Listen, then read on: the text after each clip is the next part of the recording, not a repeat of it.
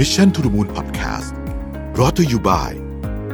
สีจันสกินเอเซนเชียลคอมแพคพาวเดอร์แป้งแนบเนื้อบางเบา เป็นธรรมชาติ เนียนกริบ แนบสนิทผิว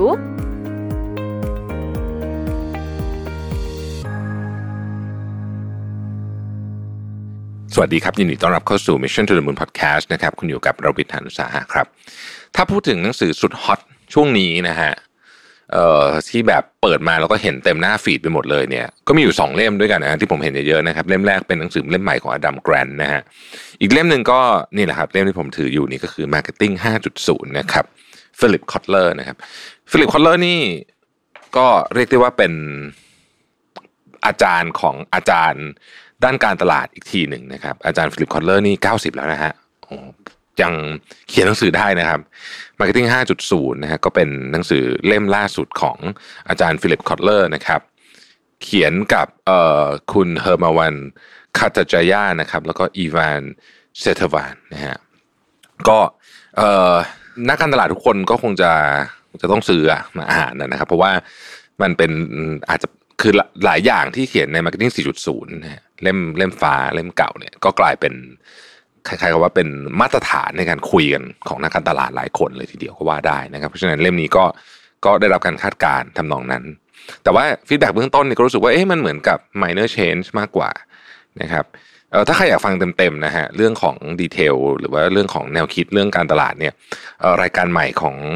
ช่อง Mission to the Moon ชื่อจำผมคุยกับคุณ Mac Rabbit Tail นะครับ Rabbit Digital Group นะฮะ CEO ของ Rabbit Digital Group ก็จะมาแงะกันเล่มนี้กัน ละเอียดเลยนะฮะแต่คุณแม็กก็ได้ให้ข้อคิดไว้อันหนึ่งน่าสนใจบอกว่าเอ่อ marketing 5.0 เนี่ยมันเหมือนกับเป็น minor change ของ marketing 4.0 คือ marketing 4.0 เนี่ยตอนเปลี่ยนมาจาก 3.0 เป็น 4.0 เนี่ยมันเปลี่ยนเยอะมากนะฮะเปลี่ยนเยอะมาก แล้วก็เป็นหนังสือที่บอกว่าเปลี่ยนวิธีคิดเรื่องการตลาดไปเยอะนะครับ แต่เล่มนี้อาจจะเรียกว่าเป็นภาคต่อก็ได้นะฮะ ในในในเล่มนี้มันก็มีหลายส่วนที่ที่น่าสนใจแต่ว่าอันหนึ่งที่ผมอยากจะชวนคุยในวันนี้เป็นท็อปิกที่ผมตั้งขึ้นมาก็คือเรื่องของ generation นะครับซึ่งเราก็พอรู้กันอยู่แล้วแหละแต่ว่าวันนี้เราจะคุยกันในแง่มุมของนักการตลาดแล้วกันเนาะว่าแต่ละ generation เนี่ยวิธีคิดความเชื่อต่างๆเหล่านี้มันส่งผลอะไรต่อกระบวนการในการตัดสินใจซื้อของบ้างนะครับ generation ที่หนึ่งฮะ baby boomer นะฮะ baby boomer เนี่ย ก็คือกลุ่มคนที่เกิดตั้งแต่ 1946 จนถึง 1964 นะครับสำหรับท่านที่อาจจะคิดว่าคำว่า baby boomer เนี่ยมาจากไหนเนี่ยนะฮะหลายท่านคงจะทราบอยู่แล้ว แต่ baby boomer เนี่ยก็คือจริงๆเขาพูดถึงช่วงเวลาเนี้ยที่มีอัตราการเกิดของเด็กทารกสูงทำไมถึงมีอัตราการเกิดของเด็กทารกสูงนะครับ โดยเฉพาะในสหรัฐอเมริกานะฮะอันนี้พูดถึงในสหรัฐอเมริกาเนี่ยเป็นเป็นเป็นจุดกำเนิดของคำนี้เลยก็ว่าได้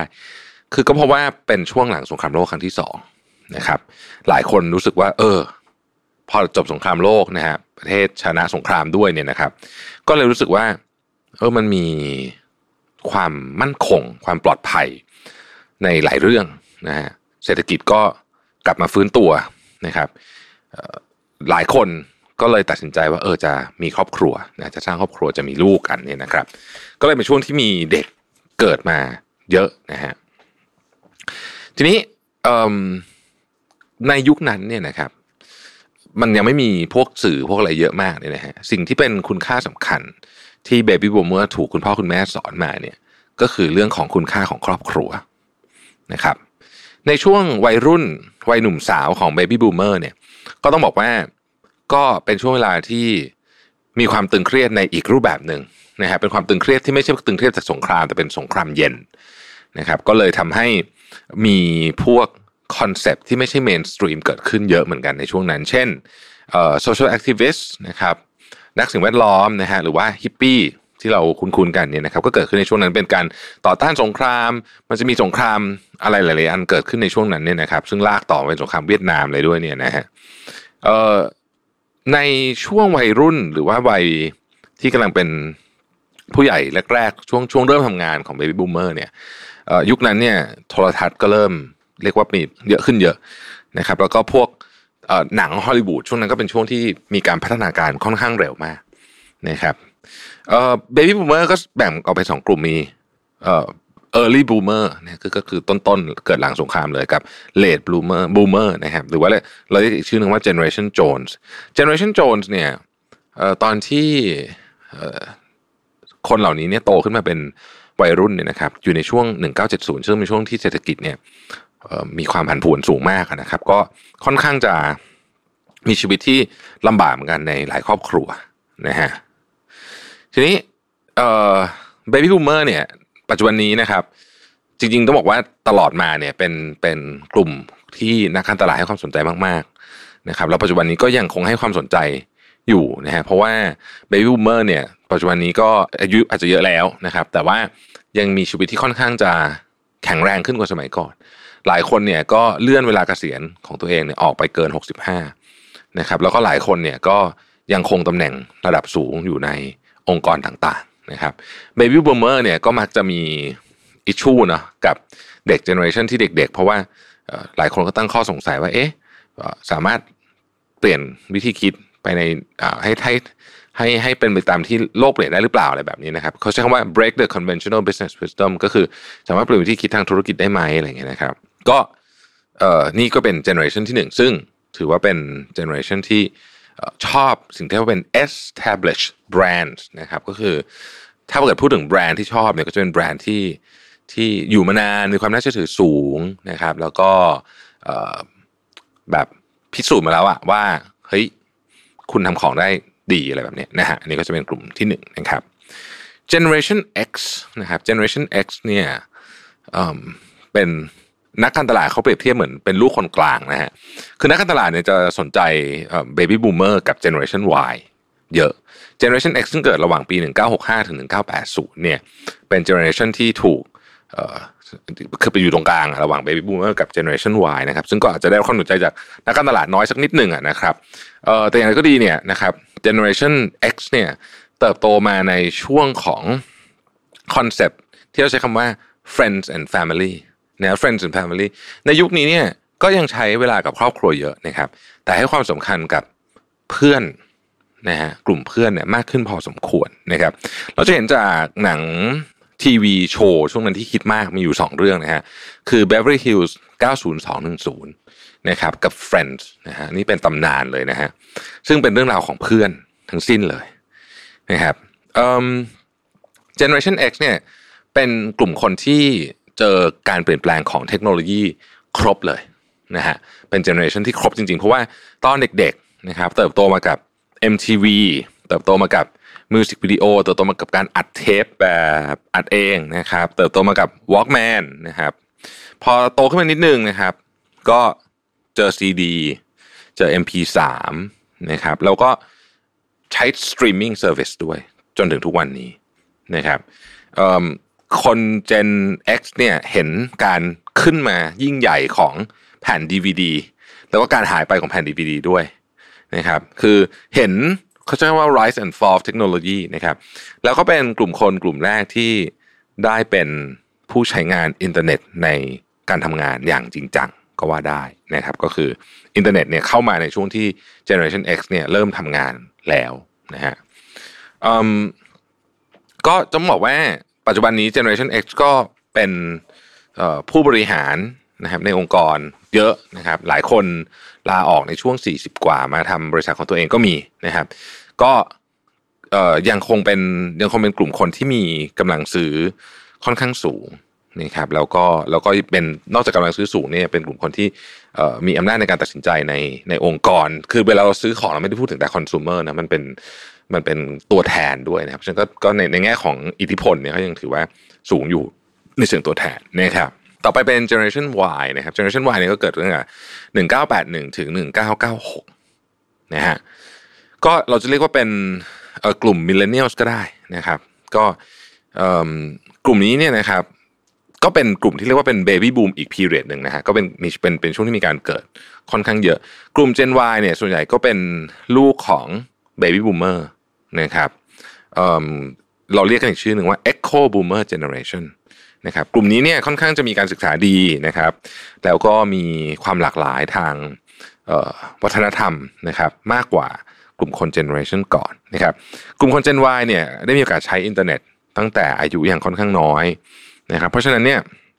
กลุ่มคน Gen Y ก็เข้าใจถึงเรื่องของการใช้โซเชียลมีเดียแล้วก็พวกเทคโนโลยีเนี่ยอยู่พอสมควรนะครับก็ขึ้นอยู่กับอายุด้วยว่าอยู่ใน Gen Y ตอนต้นหรือ Gen Y ตอนปลายนะครับกลุ่มคน Gen Y เนี่ยค่อนข้างจะเปิดเผยตัวตนบนโซเชียลมีเดียเยอะนะครับคือไปไหนก็ก็ใช้โซเชียลมีเดียในการเล่าเรื่องราวของตัวเองนะครับ สิ่งที่สำคัญอันหนึ่งของ Gen Y ที่เป็น character ใหญ่เลยก็คือว่า คน Gen Y เนี่ยไม่ไม่ค่อยถูกชักจูงโดยโฆษณาเยอะละนะฮะจะเป็นจะจะชอบแบรนด์ที่เป็นแบบ experimental แบรนด์หน่อยๆละนะฮะแต่ว่าสิ่งที่ทำให้คน Gen Y ซื้อของได้มากที่สุดคือเพื่อน เพื่อนคนรู้จักอินฟลูเอนเซอร์ต่างๆนานาเหล่านี้นะครับคน Gen Y เนี่ยจะเป็นกลุ่มคนที่ใช้มือถือเยอะละนะฮะเยอะ แล้วก็ ไม่ได้ซื้อของในวิธีคิดแบบเดียวกันกับคนเจเนอเรชันก่อนหน้านี้นะครับเขาจะใช้เวลาในการ research หาข้อมูลเนี่ยเยอะมากนะฮะเวลาซื้ออะไรเนี่ยนะครับ ก็ใช้เวลาในการ research หาข้อมูลเยอะมาก แล้วกลุ่มคนกลุ่มนี้เนี่ยก็เริ่มที่จะต้องการเป็นใช้คำว่าต้องการประสบการณ์มากกว่าความเป็นเจ้าของนะครับเออบางทีเนี่ยเรื่องของการโฟกัสเรื่องความมั่งคั่งเนี่ยอาจจะไม่ได้ โฟกัสในการเก็บเงินอย่างเดียว แต่ว่าต้องการใช้ด้วยนะครับเพราะต้องการที่จะเก็บเขาใช้คำว่า life story ก็คือเรื่องราวชีวิตนะครับเจเนอเรชัน Y เป็นเจเนอเรชันที่ถามคำถามกับทุกเรื่องนะฮะแล้วก็ต้องการเรื่องของ diversity ต้องการเรื่องของอะไรอย่างเงี้ยนะครับแล้วก็เริ่มมีมีบทบาทในการทำงานสูง เพราะฉะนั้นก็มีโอกาสที่จะไป clash กับคนเจเนอเรชันก่อนหน้านี้ได้ พอสมควรเหมือนกันนะครับ งานที่คน Gen Y ต้องการเนี่ยนะครับ ก็จะเป็นงานที่ต้องบอกว่าทำแล้วไม่ใช่แค่ได้เงิน แต่ว่าได้สิ่งที่เป็นเหมือนกับเป้าหมายชีวิตด้วยนะครับ อย่างไรก็ดีเนี่ยถ้าเกิดว่าเป็นคน Gen Y ช่วงต้นๆเนี่ยนะครับ ก็จะแบ่งแยกงานกับกับเรื่องส่วนตัวค่อนข้างชัดเจน แต่คน Gen Y ช่วงหลังๆนะช่วงปลายๆของ Gen Y ที่เกิดตั้งแต่ 1990 เป็นต้นมาเนี่ยจะเริ่มไม่ค่อยแบ่งตัวเรื่องงานกับชีวิตส่วนตัวแล้วก็จะผสมผสมกันไป นะครับกลุ่มคนกลุ่มนี้เราจะเรียกว่าเป็น bridge generation ด้วย เพราะว่าจะสามารถเป็นกลุ่มคนที่เชื่อมระหว่างกลุ่มคน generation เก่าก่อนอันนี้กับคน generation ใหม่ได้นะครับก็กลุ่มคน Gen Y เนี่ยอาจจะไม่ได้ digital native คือไม่ได้เกิดมาพร้อมกับดิจิตอลทุกอย่างนะครับ แต่ว่าก็ก็ใช้พวกของพวกนี้ตั้งแต่อายุยังน้อยมากๆนะครับกลุ่มคน Gen Z นะครับ Gen Z ก็คือเกิด 1997 ถึง 2009 นะครับ กลุ่มคน Gen Z เนี่ย เป็นกลุ่มคนที่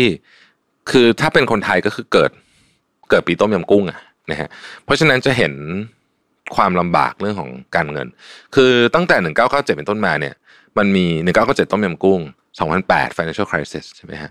แล้วก็เนี่ยเราก็มาถึงใหญ่ๆคือโควิด เพราะฉะนั้นเนี่ยเขาจะเห็นความยากลำบากเรื่องเรื่องการเงินของพ่อแม่หรือว่าของพี่นะครับ เพราะฉะนั้นการเลือกอาชีพเนี่ยก็จะเริ่มโฟกัสที่ เอ๊ะ มันจะตอบโจทย์เรื่องของความมั่นคงทางการเงินได้ไหมนะครับอาจจะไม่ได้หมายถึงว่าจะต้องทำงานในบริษัทที่เป็นบริษัทใหญ่ หรือว่าภาพความมั่นคงแบบเดิมๆไม่ใช่นะแต่ว่าเขาจะถามตัวเองว่าเอ๊ะโจทย์ที่จะตอบเนี่ยมันตอบเรื่องความมั่นคง ได้ไหมเพราะเขาเห็นความยากลำบากทางการเงินนะครับ คน Gen Z เนี่ยเอ่อส่วนใหญ่เกิดมาเนี่ยแทบจะไม่เคยไม่มีอินเทอร์เน็ตนะฮะคือเป็นเขาเรียกว่าเป็น the first digital native จริงๆคือเนี้ยเป็น digital native จริงคือเกิดมาปุ๊บเนี่ย อินเทอร์เน็ตก็เร็วแล้วอะนะฮะคือพอเริ่มเล่นอะไรเป็นก็อินเทอร์เน็ตก็เร็วแล้วเนี่ยเพราะฉะนั้นเนี่ยแทบจะไม่เคยไม่มีอินเทอร์เน็ตนะครับทุกอย่างที่คน Gen Z ทำเนี่ยนะฮะตั้งแต่ข่าวช้อปปิ้งอะไรก็ตามบนในชีวิตเนี่ยนะครับจะเกี่ยวข้องกับการใช้อินเทอร์เน็ตทั้งสิ้นนะครับเส้นแบ่งระหว่างโลกเสมือน โลกออนไลน์กับโลกจริงเบลอมากๆสำหรับคน Gen นี้นะฮะทุกอย่างมันจะสลับไปสลับมาตลอดเวลานะฮะคน Gen Z เนี่ยจะไม่ชอบไม่ชอบแบรนด์ที่แบบ ในแง่ของการตลาดนะไม่ชอบแบรนด์ที่ที่แบบทำอะไรดูโฆษณาเกินจริง สวยเกินจริง อะไรแบบโอเวอร์เขาเอาเขาแบบขอ real ดีกว่านะครับชอบแบรนด์ที่ engagement สูงสูงนะฮะเนื่องจากคน Gen Z เนี่ยยินดีที่จะให้ข้อมูลกับกับแบรนด์มากกว่าคน generation อื่น เพราะฉะนั้นเมื่อยินดีจะให้ข้อมูลเยอะเขาก็ expect ว่าจะได้การ personalize ที่ดีขึ้น customize ที่ดีขึ้น คือคน Gen เนี้ยคน Gen Z เนี่ยนะครับสองคำเลยคือ personalization กับ customization อันเนี้ยสำคัญมาก นะฮะแล้วก็เรื่องของความสนใจเรื่องเกี่ยวกับสิ่งแวดล้อมกับข้อจะใช้คำว่า บทบาททางสังคมของแบรนด์ ก็ก็มีผลต่อการซื้อนะเขาจะชอบแบรนด์ที่ที่ stand for something ใช้คำนี้และกันนะครับเราอาจจะยกตัวอย่างแบรนด์ที่คน Gen Z ชอบอย่างเช่นพาตาโกเนียอะไรแบบนี้นะเป็นต้นนะครับ ก็อาจจะไม่ใช่ทุกคนที่ใช้แต่ว่าหมายถึงว่าแบรนด์ลักษณะแบบนี้ที่ที่แบบมีมีการมีการ stand for something นะครับแล้วก็ในในคน Gen Z เนี่ยเน้น engagement มากๆ เพราะฉะนั้นแบรนด์เนี่ยจะอยู่จะอยู่กับแบรนด์ได้ก็ต้องมี engagement ต่อให้ชอบแบรนด์แค่ไหน แต่ถ้าไม่มี engagement กันก็จะอยู่กันยาก เพราะฉะนั้นเนี่ยการทำ engagement จึงต้องทำอย่างต่อเนื่อง keyword อีกคำนึงคือคำว่าต่อเนื่องนะครับเพราะฉะนั้น personalization customization นะครับ continuity คือความต่อเนื่องเนี่ยจึงสำคัญมาก บริษัทต้องยอมรับว่าตอนนี้เนี่ยคน Gen Z นะครับเป็นคน Gen กลุ่มที่ใหญ่ที่สุดนะฮะมีจำนวนเยอะกว่าคน Gen Y เพราะฉะนั้นนี่คือกลุ่มผู้บริโภคที่สำคัญที่สุดในเชิงในเชิงของจำนวนนะครับเพราะว่าในในแง่มุมของของของคน Gen Z เนี่ยมันจะส่งผลต่อเรื่องหนึ่งฮะคือ product life cycle เนี่ยจะสั้นลง เพราะว่าคน Gen Z เองเนี่ยมีเหมือนกับมี choice เลือกเยอะขึ้น เนี่ยเพราะฉะนั้นอันนี้ก็คือสิ่งที่แบรนด์ก็จะเป็นจะต้องปรับตัวไปด้วยนะครับ product กับบริการต่างก็ต้องสอดคล้องนะครับเจนสุดท้ายคือ generation alpha นะฮะอันนี้เป็นเป็นลูกของ Gen Y แหละว่างั้นเถอะนะครับ เป็นลูกของคน Gen Y นะครับ ซึ่ง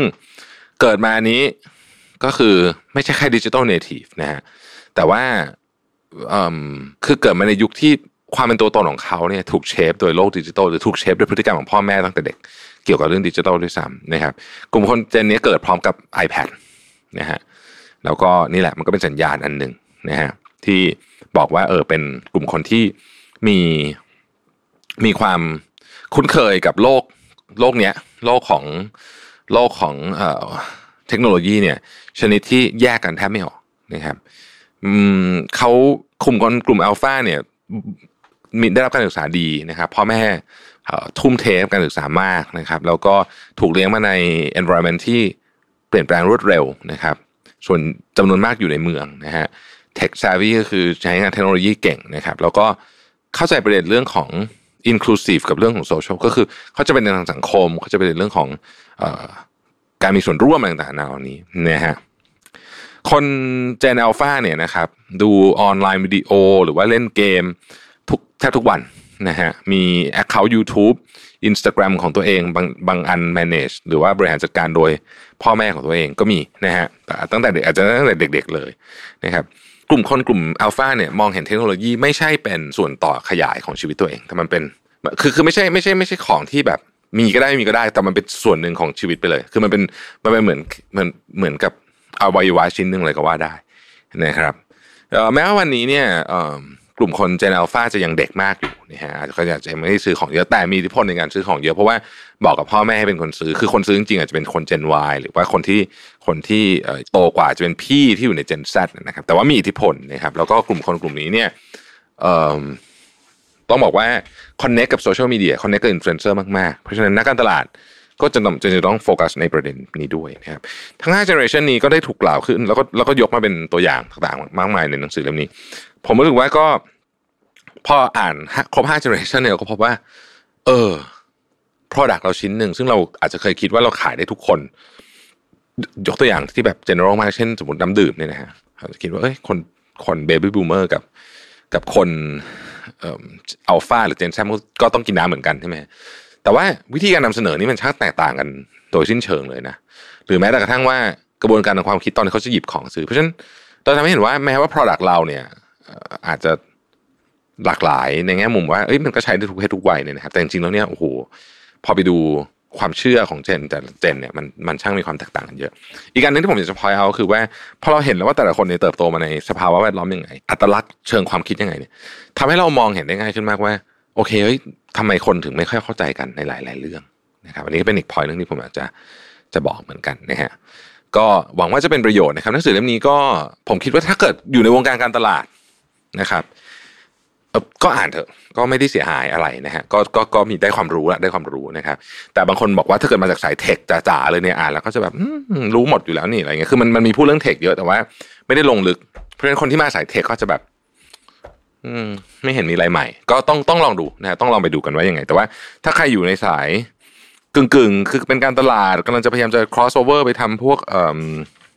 personalized marketing อะไรพวกนี้เนี่ย ผมว่าดีฮะซื้อซื้อมาติด ติดบ้านไว้ไม่เสียหายนะครับ ขอบคุณที่ติดตาม Mission to the Moon นะครับแล้วพบกันใหม่วันพรุ่งนี้ สวัสดีครับ Mission to the Moon Podcast Presented by สีจันสกินเอเซนเช l ลซีรีส์